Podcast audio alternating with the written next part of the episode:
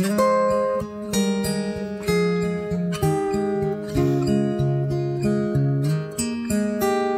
मैं फिर उन फ़ोटोज़ को देख रही थी। और वो फिर से आया और कहने लगा कि, तुम वापस इन फ़ोटोज़ को देख रही हो? सेंटी हो जाओगी और फिर तुम्हें आइसक्रीम खिलानी पड़ेगी यार। क्यूट है ना?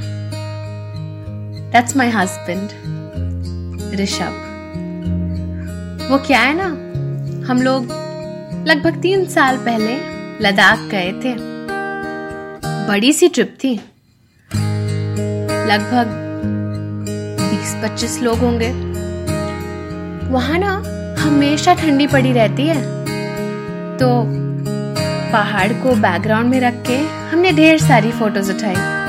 पहले इंडिविजुअल और फिर फैमिली फैमिली करके। सबकी फैमिली में तीन लोग थे। मगर सिर्फ़ हमारी में हम दो।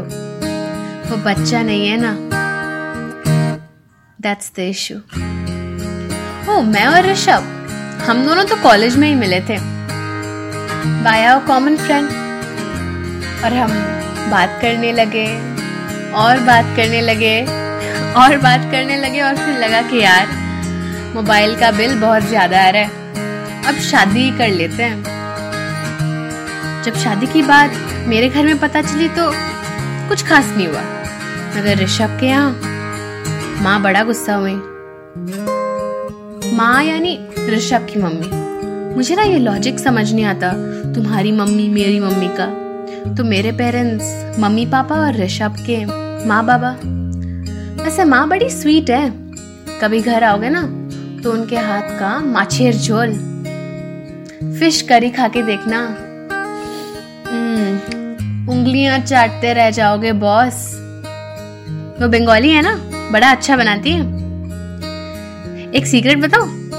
माँ को ना ये नहीं मालूम। मैं और ऋषभ तीन बार कहो ना प्यारे हॉल में देखने गए थे। वो ऋतिक रोशन मेरा फेवरेट है ना?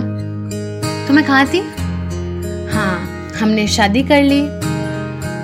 और पहले के तीन साल ना, बड़ी खूबसूरत थे।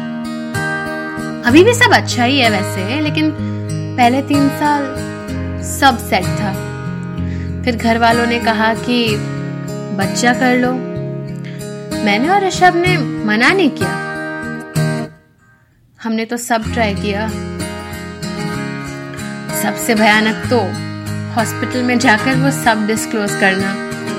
बाय गॉड इतना एम्बैरेसिंग था। मगर हमने वो भी किया। पर कुछ हुआ ही नहीं। और धीरे धीरे मैंने तो होप ही छोड़ दिया। और ऋषभ, वो तो इतना प्यारा है, कुछ नहीं बोलता वो। जानता है, मेरा वीक पॉइंट है। लेकिन कल ना माँ ने इनडायरेक्टली अडॉप्शन का ज़िक्र किया। लेकिन दस साल हो गए हमारी शादी को। अभी बच्चा अडॉप्ट करेंगे क्या एनीवे anyway, पता है लव ना कभी भी हो सकता है love for a love for your your और for your friends friends. It can happen anytime. मगर वैसे देखे तो लव फॉर अ चाइल्ड भी तो कभी भी हो सकता है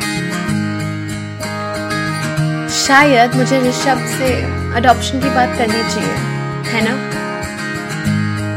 because Maybe there is no age to fall in love. Hannah?